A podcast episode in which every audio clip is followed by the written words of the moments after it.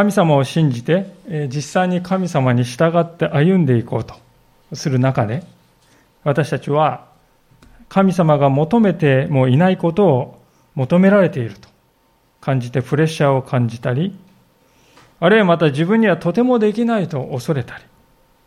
はたまた自分は何も神様に貢献できないんだ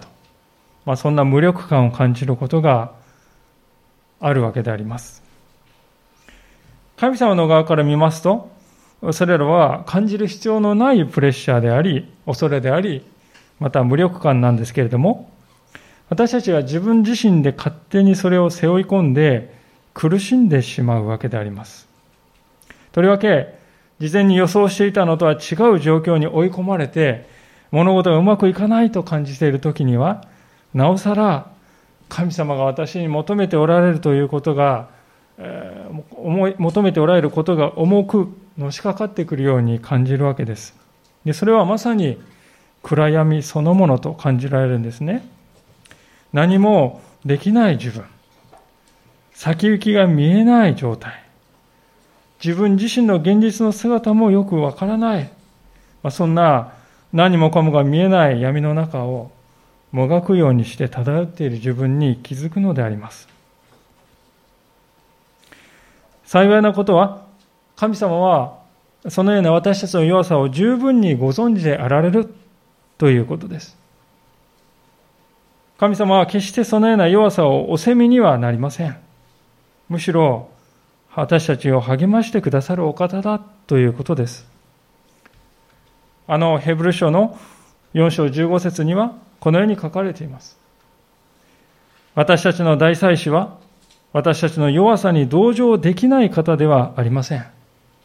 罪は犯しませんでしたが、すべての点において私たちと同じように試みに遭われたのですと、そのように記されております。聖書を見ると、他ならぬイエス様ご自身が目と鼻の先に迫った十字架を前にして、神様に、父なる神様に何と言っているか。それは、背負うには重すぎる重荷ですと、そのように感じている様子が聖書に記されているわけです。ゲッセマネの園で、イエス様は、我が父よ、できることならこの杯を私から過ぎ去らせてくださいと、そのように祈っているイエス様の姿がある。それは今日の箇所のモーセの姿にどこか重なるようにも思えてならないんですね。ですから確かなことは、神様は私たちの痛みや悩みをご存知であるということです。私たちは現状で何一つ満足にできないと思っている時でも、神様の方で背後で着実に救いのご計画を進めてくださっているのだということです。その意味で私たちが経験しているこの現在の葛藤というのは、夜が明ける直前の暗闇と言っても良いと思います。今日はまさしくそのような苦しい時を通らされている預言者モーセの姿を通して、ご一緒に教えられていきたいと思います。さて、前回のところ少し振り返ってみたいんですけれども、どういう話であったかというと、イスラエルの民をエジプトから解放するために民を導きなさいという使命を与えられたモーセでした。彼は意気込んでエジプトの王ファラオのところに行くわけです。ところが神様は約束してくださったこととは裏腹に、ファラオは逆のことをする。イスラエルのために前よりもっと過酷な労役を課すという、思いがけないことが起こるんですね。当初はモーセからですね、神様の救いのご計画を聞かされて喜んでモーセを支持しますと言っていたイスラエルの人たちもですね、あまりに過酷な労働のためにモーセから心が離れていってしまう。予想していたのとは全く違った現実に直面したモーセはですね、そのもどかしい思い、また理不尽な思いを神様に祈りの形でぶつけているのであります。最終的には今日の6章の前の一つ前の5章23節の最後のところにありますように、あなたはあなたの民を一向に救い出そうとはなさいません。そこまで言ったわけですよね。で、そのような言葉をですね、お聞きになった神様は、一体モーセにどのように返答して応答してくださったのでしょうか。それが今日の冒頭の部分でありますけれども、一節です。主はモーセに言われた。あなたには私がファラオにしようとしていることが今にわかる。彼は強いられてこの民を去らせ、強いられてこの民を自分の国から追い出すからだと。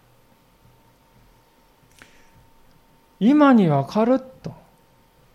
神様はモーセにお答えになったわけですね。皆さんはこれを聞いてどうお感じになるでしょうか。神様が何をしようとしているかわからないから思いをぶつけたんですけれども、それなのに帰ってきたですね、神様のお答えは今にわかる。そりゃないですよ神様と、私がモーセの立場だったらそう言ってしまいそうです。でもここにですね、何でもお出来になる神様と土くれに過ぎない人間との決定的な違いというものが現れているように思うんですね。未来をご存知の方がそれを知らない者に知らせるということはとても難しいことだということなんです。例えば東日本大震災が起こる前の日、3月10日に私たちが行ったとして、翌日にこれこれのことが起こると人々に知らせようとしたらどうなるでしょうか。信じてもらうには、理解してもらうのはとても難しいだろうと想像できるように思うんですね。人間はまだ見てもいないことを信じるということは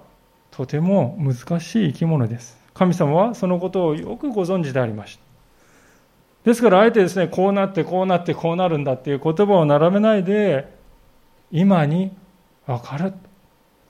とだけ言われたんですね。なぜ神様はこのようなお答えをされたかというと、モーセが見るべきことはですね、どのようにしてそれが起こるかという、そういうことではなくて、誰がそれを行うのかということ。そこが大事だったからですよね。モーセは、How ってね、どのようにして Howを知りたかったんですけども、大事なのは How じゃなくて Who なんだ。誰が知るのかと、それが大事だったんだということです。それで神様は次のように言葉を続けられるんであります。2節ですが、神はモーセに語り、彼に仰せられた。私は主である。私はアブラハム、イサク、ヤコブに全能の神として現れたが、主という名では彼らに私を知らせなかった。私はまたカナンの地、彼らがとどまった気流の地を彼らに与えるという契約を彼らと立てた。今私はエジプトが奴隷として仕えさせているイスラエルの子らの嘆きを聞き、私の契約を思い起こした。今読んだ箇所に書かれていることはもうすでに400年以上も前に神様はイスラエル民族の父祖であるアブラハムという人とカナンの地を与えるよという契約を結んでおられた。そして今その契約が実現に向けて動き出すその時が来たんだよということです。モーセは今の問題に目が奪われています。しかし神様はすでに400年もの時間をかけて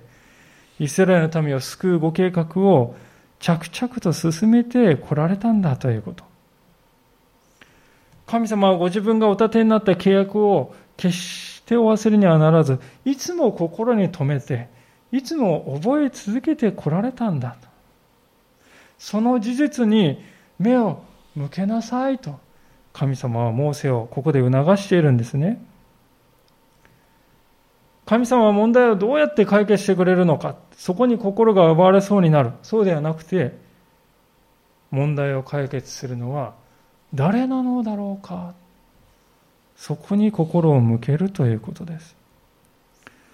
で、そうするときに人は問題の奴隷になってしまうということから解き放たれてね、もっと広い視野で自分の人生を見つめることができるようになっていくんだということですね。神様がモーセに促していることもまさにそういうことではないでしょうか。世代を超えて、場所の隔たりも超えて、時代すらも超えて、神の救いのご計画というものがあるんだということ。そして神様はその契約に対してどこまでも忠実であり、真実であり続けてくださるんだということ。人間の救いは自分の努力によるのではなく、この神の真実さというものに全てがかかっているんだということ。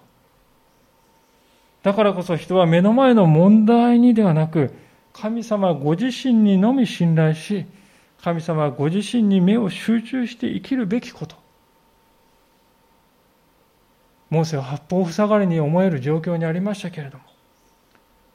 神様はそのようにモーセを励ましてくださったわけであります。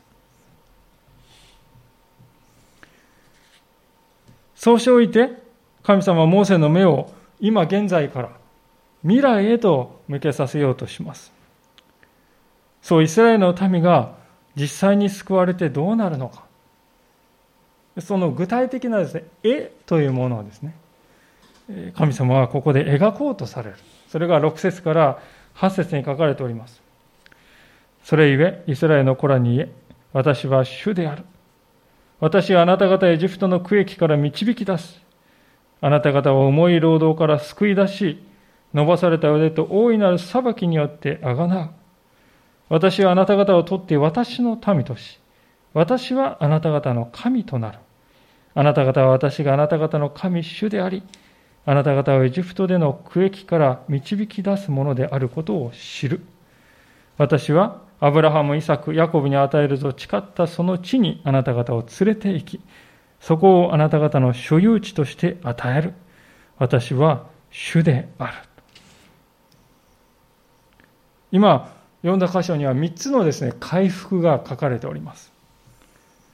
で、この3つの回復というのはですね、聖書が全体として語っているメッセージとぴったり一致するものであります。つまり、今読んだ箇所には、聖書が語ろうとしているこの救いのエッセンスが詰まっているということです。そこで、その3つの回復とは一体どんな回復なのかを知りたいわけですけれども、まず第一の回復、それは社会的な回復であります。社会的な回復です。6節を見ると、何て書いてあるかというと、神様がエジプトでの苦しみからイスラエルを導き出し、そして救い出し、そしてあがなうとこう書いてありますね。この導き出すというのは物理的にですね、話すということです。救い出すというのは、窮地の中から、ピンチの中からですね、その人を引き出すということです。そして、あがなうというのは、家族の一員としての地位を回復してあげるということです。つまり、人間関係の面、健康の面、そして社会的立場の面で回復が与えられていくということなんですね。イスラエルのためにはまさにこれからそのようなことが起こるわけであります。エジプトの圧政から解放されて、自由人としての歩みを喜ぶことができるようになるということですね。皆さん、これは何もですね、数千年前だけに起こることではなく、今現在でもイエス・キリストを信じる人のうちに至るところで起こっていることなんですよね。悪習慣に染まって、なかなか逃げられずにいた人がきっぱりとそこから離れることができた。あるいはまた家族や自分自身を顧みることがなく、馬車馬のように働いていた人が家族のことを思いやる人に変えられていく。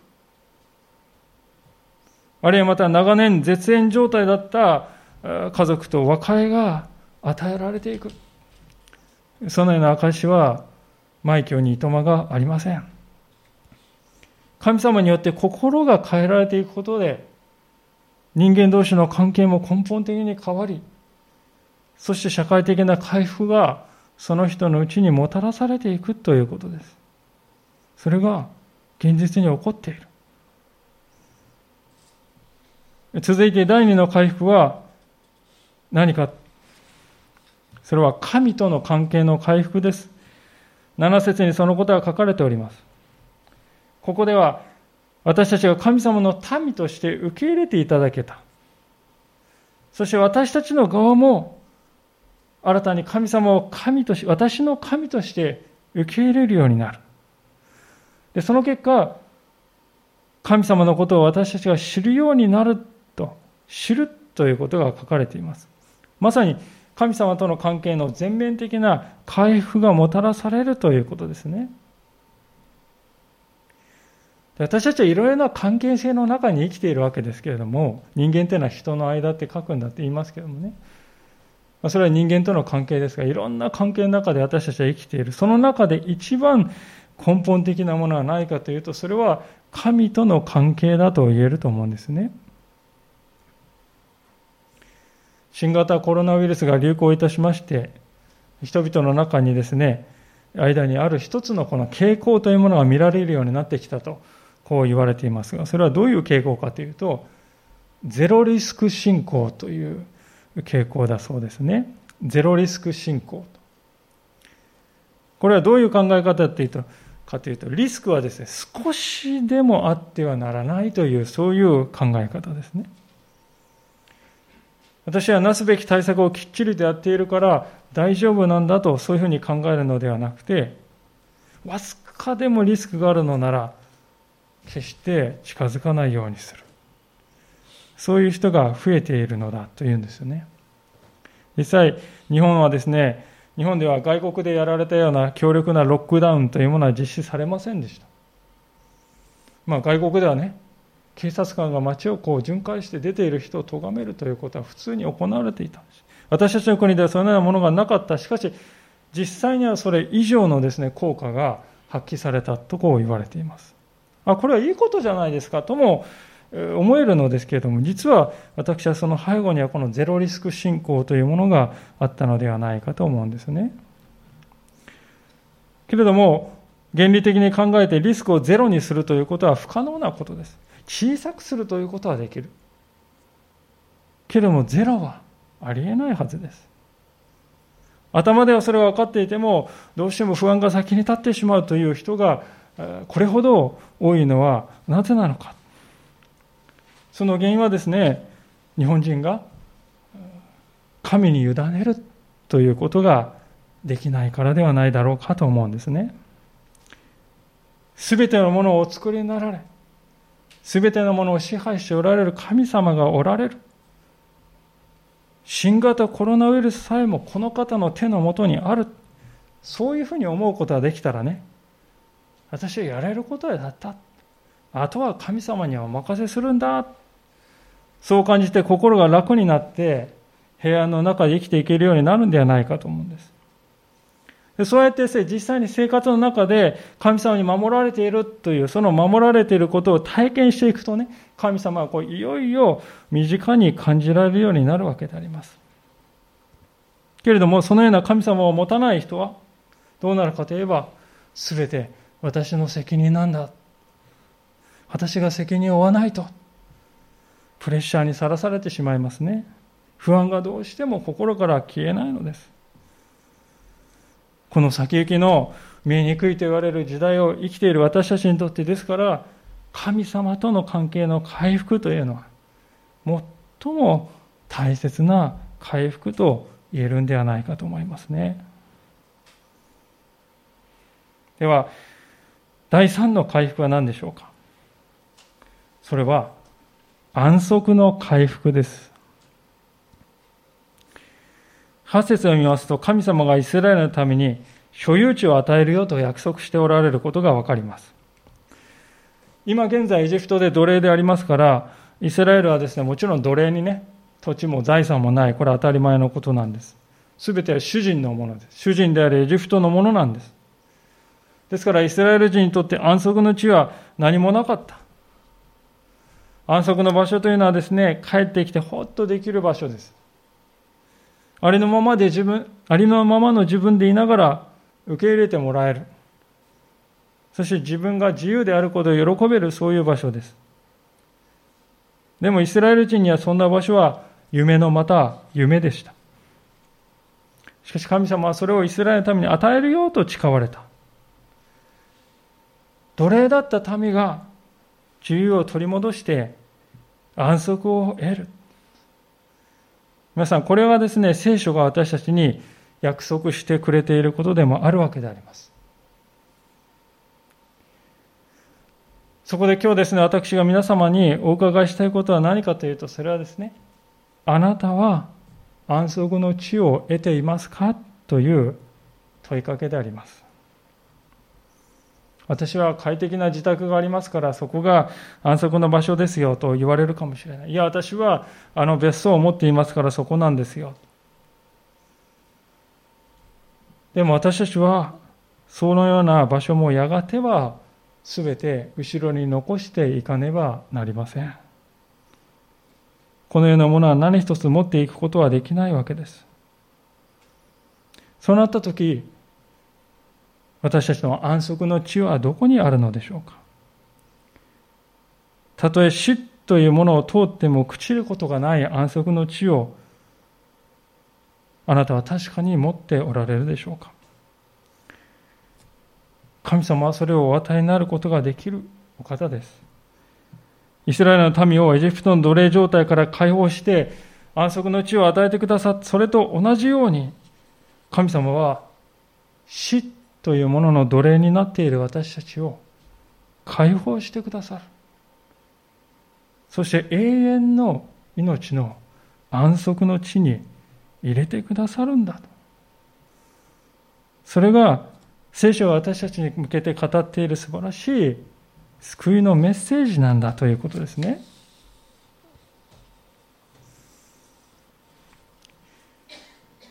まさしくこのように神様はモーセに対して回復の3つの回復を私は与えると言ってくださった。社会的回復が起こり、神との関係の回復があり、そして安息の回復が起こる。人間にとってこの3つはですね、欠かすことのできない回復ですよ。誰もがこれを切望しながら生きている。それを私は与えるよと約束してくださった。モーセはね、この時意気消沈しておりましたけれども、希望をですね、抱かせるメッセージはなかったかと思うんですね。私たちも同じではないでしょうか。私たちの人生には問題が満ちております。時にそれらの問題は私たちを心をぎゅーっとこう縛り上げて、もう身動き取れなくさせてしまうことがあるかもしれません。問題の奴隷になっている自分というものに気づくかもしれません。そのような時こそ神様の救いの大きい絵というものに目を向けたいのです。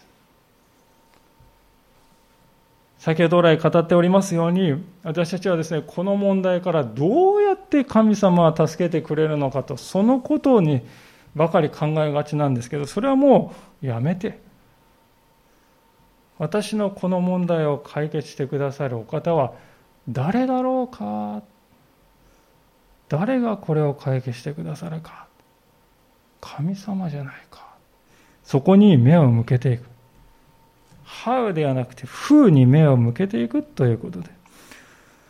そうするとそこに今見てきたような素晴らしい神様の救いの約束が満ち溢れている。そこに目を向けようではありませんか。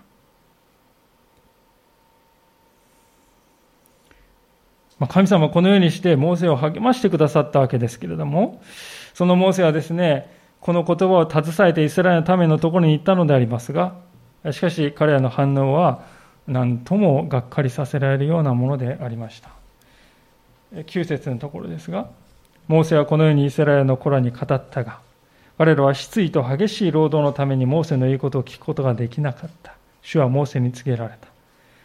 エジプトのファラオのところへ行ってイスラエルの子らをその国から去らせるように告げよ。しかしモーセは主の前で訴えた。ご覧ください。イスラエルの子らは私の言うことを聞きませんでした。どうしてファラオが私の言うことを聞くでしょうか。しかも私は口下手なのです。主はモーセとアロンに語り、イスラエルの子らをエジプトの地から導き出すよう、イスラエルの子らとエジプトの王ファラオについて彼に命じられた。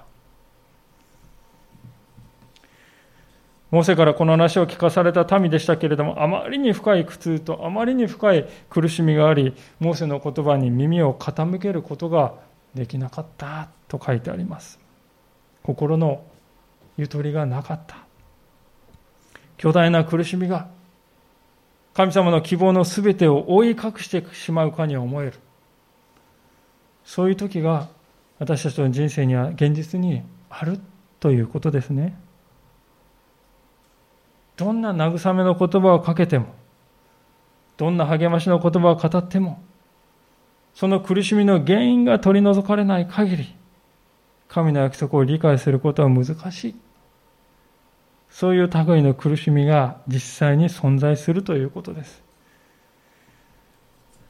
だからこそ神様はこれからその肉体の苦しみというものからイスラエルを解放しようとされるわけであります。神の言葉に信頼する力を失っている人々に、その力を回復させてあげるために。私たちクリスチャンが世の中の人々に対して負っている使命も、これと同じではないかと思うんですね。神様、この人を解放し解き放ってくださいと私たちは祈る、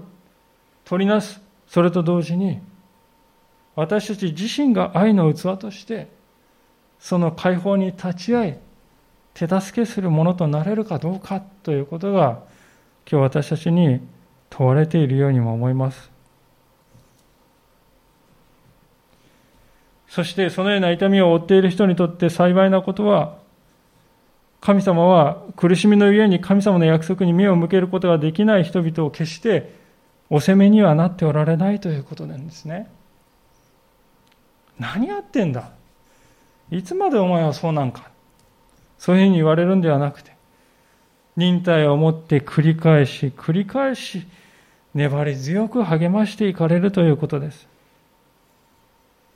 実際ですね、12節の先で読んだところを見ますと、モーセはですね、またしてもあの言葉言ってますよね。私は口下手なのですというあの言葉を、弱音を吐いております。前にも一度神様の前で言った言葉です。それでも神様はですね、またそれ言うのか、もう聞き飽きたとは言わないんです。なぜかというと、同胞のイスラエル人でさえ私の言うことを聞いてくれないのに、どうして敵対しているエジプトの王のファラオが私の言うことなんか聞いてくれるでしょうか。モーセを訴えている、それは実に最もな訴えだったからですよね。神様はですからそういうモーセに対して実に粘り強くですね、同じ飯をですね、繰り返し繰り返し語り続けるんですね。11節を見ると、エジプトのファラオの前に行って告げなさいと言うんですけれども、そのすぐ後の13節を見ると、またエジプトのファラオについて話すことを命じられたって書いてありますよ。27節にも書いてある。26節にも。至るところで神様はですね、繰り返し繰り返し諦めずにモーセに語り続けておられます。それでも私はあなたを召しているんだ。私はあなたの苦しみと痛みをよく知っているよ。私は必ずあなたを救い出すよ。私がそう言うんだ。だからあなたは私の思いを受け取ってほしいんだ。神様はそのようにモーセに語りかける。そして私たちに対しても同じ思いでいてくださるのだということです。ローマ書の11章の29節を開けてみたいと思いますけれども、次のような言葉が書かれております。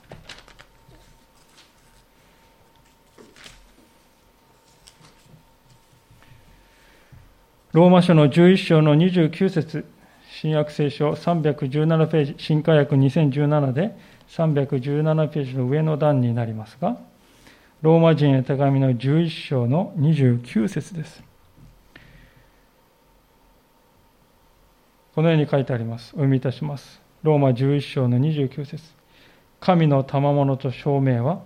取り消されることがないからです。神の賜物と証明は取り消されることがないんだ。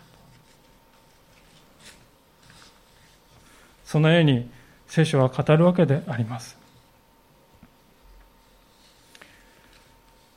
確かにまだ見たことのない未来について神様に信頼していくということは、それが大きい約束であればあるほど困難なものであります。一度その約束がですね、少しでも実現し始めたらもう容易かもしれないんですが、しかしまだ経験していないことについてはそれは難しいわけであります。その意味では信仰というのは皆さんね、最初の壁が一番高い。その後はだんだんと低くなっていく。そういう性質があるとも言えると思いますね。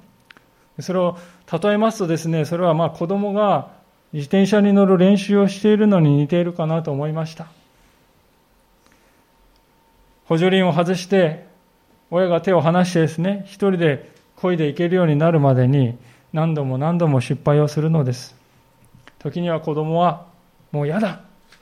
絶対無理だよ、できっこないよ、と弱音を吐くこともあります。その都度親は何と言いますか？そうだね、ダメだねって言うかって言わないんです。絶対できるよ。もう少しだよ。と励まして寄り添い続けるんではないでしょうか。そしてついに自転車に乗れる日がやってくる。一度でも乗れるようになったらもうそれ以降、その子は乗り方を忘れるということはないのであります。信仰の道もこれと似ているように思うんですね。神様の約束、まだ見ない神様の約束を信じて生きていくということは、あの自転車の練習をしていたあの頃と同じような心に置かれるということではないでしょうか。自分は乗れるんだろうか、乗れないんだろうか、 100% の確信なんてないです。むしろ乗れないんじゃないかって思う思いの方が強いかもしれない。でもこの私のことを思ってくれている親ができるよって言ってくれる。そして一緒にいてくれる。励ましてくれる。じゃあ失敗してもチャレンジをやめないでいようか。そう信じて練習をしていくのであります。その先にまだ見たことのない新しい世界が開けている。私たちもこの子供のような心で神様についていく。モーセと向き合ってくださる神様の姿を見るとき、そのような思いにさせられるのではないでしょうか。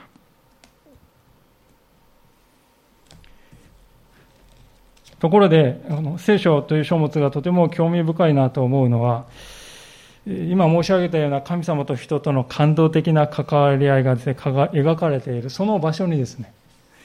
なんかこう場違いにも思えるような系図が突然登場することでありますね。出エジプト記6章に戻りますが、14節から27節がまさにその系図であります。長いのでもう一度読むことはいたしませんけれども、なんでこの系図がここに書いてあるのかという、実はある目的が、明確な目的があるわけでありまして、それはこの中心人物であるモーセとアロンの出身というものを明らかにするということですね。彼らはイスラエルの12ある部族の中でもレビ部族という祭司として選ばれた部族の出身であるということがこの系図から明らかにされます。これはですね、後にアロンの子孫が祭司の職をですね、世襲で受け継いでいく、その根拠となるとても大切なことでありました。それがここで書かれている。どこの馬の骨ではありませんよと、そういうふうに書かれている。しかしさらにこの系図の中からもう2つのことに注目したいのでありますけれども、1つは何かというと、24節にコラの子ってシャレを言ってるんじゃないですけども、コラの子、コラという人が登場します。でこの人はですね、モーセとアロンのいとこにあたる人であるということがこの系図から分かるんであります。なぜかこのいとこの中でこのコラという人のだけですね、子供の名前があえて詳しく書いてあるんでありますが、なぜこのコラという人がやけに詳しく書いてあるかというと、実は彼はですね、後にイスラエルの民がエジプトを脱出した時にモーセの権威に反抗してですね、反乱を起こした人として記録されているわけです。そういう人がすでにいたということです。将来の問題の種が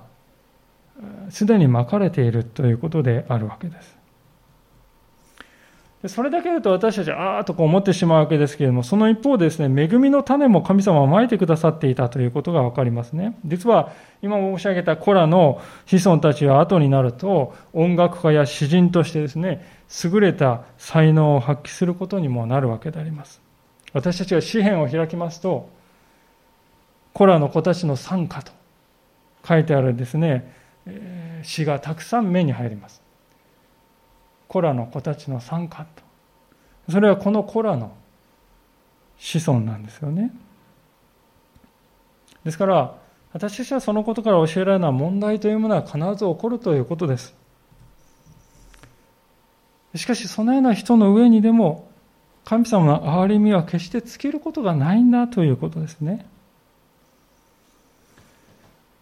それは25節を見ても分かるわけであります。これが2つ目のことですが、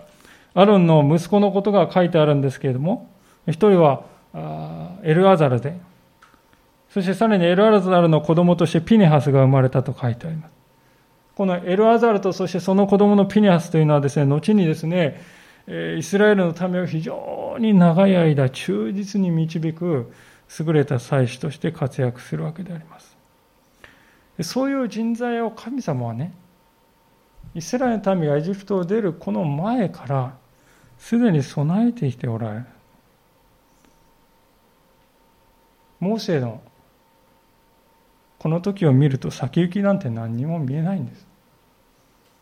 民は苦しみのあまりにモーセの言葉なんて全然聞こうとしないんです。耳を塞いで聞こうとしないんです。希望がないように思える、そういう中でしたけれども、神様はその背後でね、すでに必要な備えを、人材を用意して備えて、着々とですね、その備えを行っておられるということです。この経済を見るときに、そのような神様の準備の確かさというものを私たちは見ることができるということですね。さあ、いよいよ今日の聖書箇所も最後のところまで来ましたけれども、28節からのところを見て今日の話を閉じていきたいと思いますけれども、主がエジプトの地でモーセに語られたときに、主はモーセに告げられた。私は主である。私があなたに語ることを皆、エジプトの王ファラオに告げよ。しかしモーセは主の前で言った。ご覧ください。私は口下手です。どうしてファラオが私の言うことを聞くでしょうか。なんかこのやりとり前にも見たなと。そう感じる方はほとんどだと思います。実際、先ほど見た10節から12節とね、非常によく似ているわけです。なんか聖書はなんでこの同じ話をね、繰り返すのか、なんか無駄ではないのかとこう感じるかもしれませんが、決してそうではないわけです。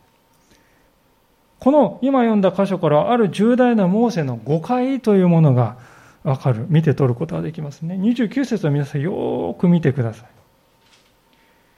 神様はモーセに何をしなさいと言っておられるでしょうか、命じておられるでしょうか。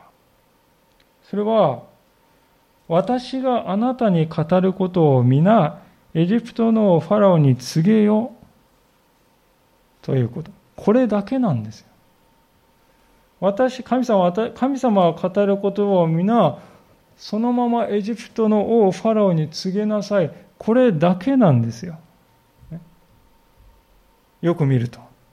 しかしモーセは何て言ってるかって、いや私は口下手だからファラオは私の言うことなんて聞くはずありませんって、まるで自分がですね、雄弁であるかどうかが物事を決する、鍵なんですよと、そんな言い方をするわけであります。モーセに求められていたのはそういうことではないわけです。ある解説者がそれを次のように述べております。モーセに求められたのは、神のスポークスマンとして機能することであった。彼に求められたのは、創意工夫に富んでいることではなく、また巧みな組織づくりや才能ある説得者であることでもなかった。モーセに求められたのは、神が彼に言われたことをエジプトの王ファローに伝えること、つまり、預言者としての役割を果たすことだけでした。そう言うんですよね。そうなんです。モーセの使命は神の言葉をそのまま語る、そこまでであって、それ以上は必要なかったんですよ、最初から。ところがモーセは、私が全責任を負っているんだと勘違いして一人で悩んでおりました。私たちもこのようなことをしてはいないでしょうか。神様が実際に私たちに求めてもいないことを、あれもこれも全部求められているかのように勘違いしてね、一人でも重荷をぐっとこう背負い込んでしまっているということはないでしょうか。そのような時こそですね、神様の言葉をしっかり見直したいんですね。神様が実際には私に何を求めておられるのかということを正確に把握するということが大事です。私たちは自分の分を超えて重荷を抱える必要はないんだということですね。私たちは何かですね、責任ある立場に置かれるとですね、自分の才能を見せつけないといけない。そうでないと自分の価値がね、ない。価値ないと思われたら人々は離れていく、なんかそんなこといろいろ考えてしまいます。モーセもそうでした。私は口下手だからダメなんだ。そうではない。彼はただ神の言葉を忠実に伝えること、そこだけに集中していけばよかった。出エジプト記はそういう意味でですね、英雄モーセの記録ではないのです。そうではなくて、民を奴隷の苦しみから解放する神の熱心さの記録なんですよ。神の記録なんです。私たちがオーケストラのコンサートにですね、チケットを買って、今ちょっとコロナで厳しいですけれども、以前オーケストラのコンサートに行こうとした時に何に一番ですね、注目するかっていうとですね、それは誰のどの曲が演奏されるのかということじゃないでしょうか。その次にですね、誰が指揮をしてどの楽団が演奏するのかということはね、その次に関心事で出るでしょうけども、一番気になるのはですね、ベートーベンの交響曲何番、これは聞きたい、そこが私たちの関心事であります。同じことはモーセにも当てはまるわけで、モーセはオーケストラの指揮者に過ぎない。彼には与えられた曲に忠実であるということが求められているだけであります。すべての音をデザインなさっているのは誰かといえば神様なんですよね。作曲されたのは神様であります。モーセはですから与えられた曲に忠実であるということが求められている。すべての音をデザインしたのは神様だ。すべてを導いておられるのは神様である。主なる神様である。モーセではないのだということです。私たちの人生も同じであります。私の人生を導いているのはこの私だ、そうではない。私たちを導いておられるのは神様であります。私が全てを取り仕切って、私が生きているのだ。そうではない。私たちは神様に生かされているんだ。ですから、私たちは重荷を神様にお委ねしようではありませんか。詩編の37編の5節には有名な言葉があります。最後にそこをですね、皆さんでご一緒に見て今日のお話を終わりたいと思いますけれども、詩編の37編の5節であります。旧約聖書の968ページ、新海訳2017版では968ページです。新海訳2017、詩編の37編の5節であります。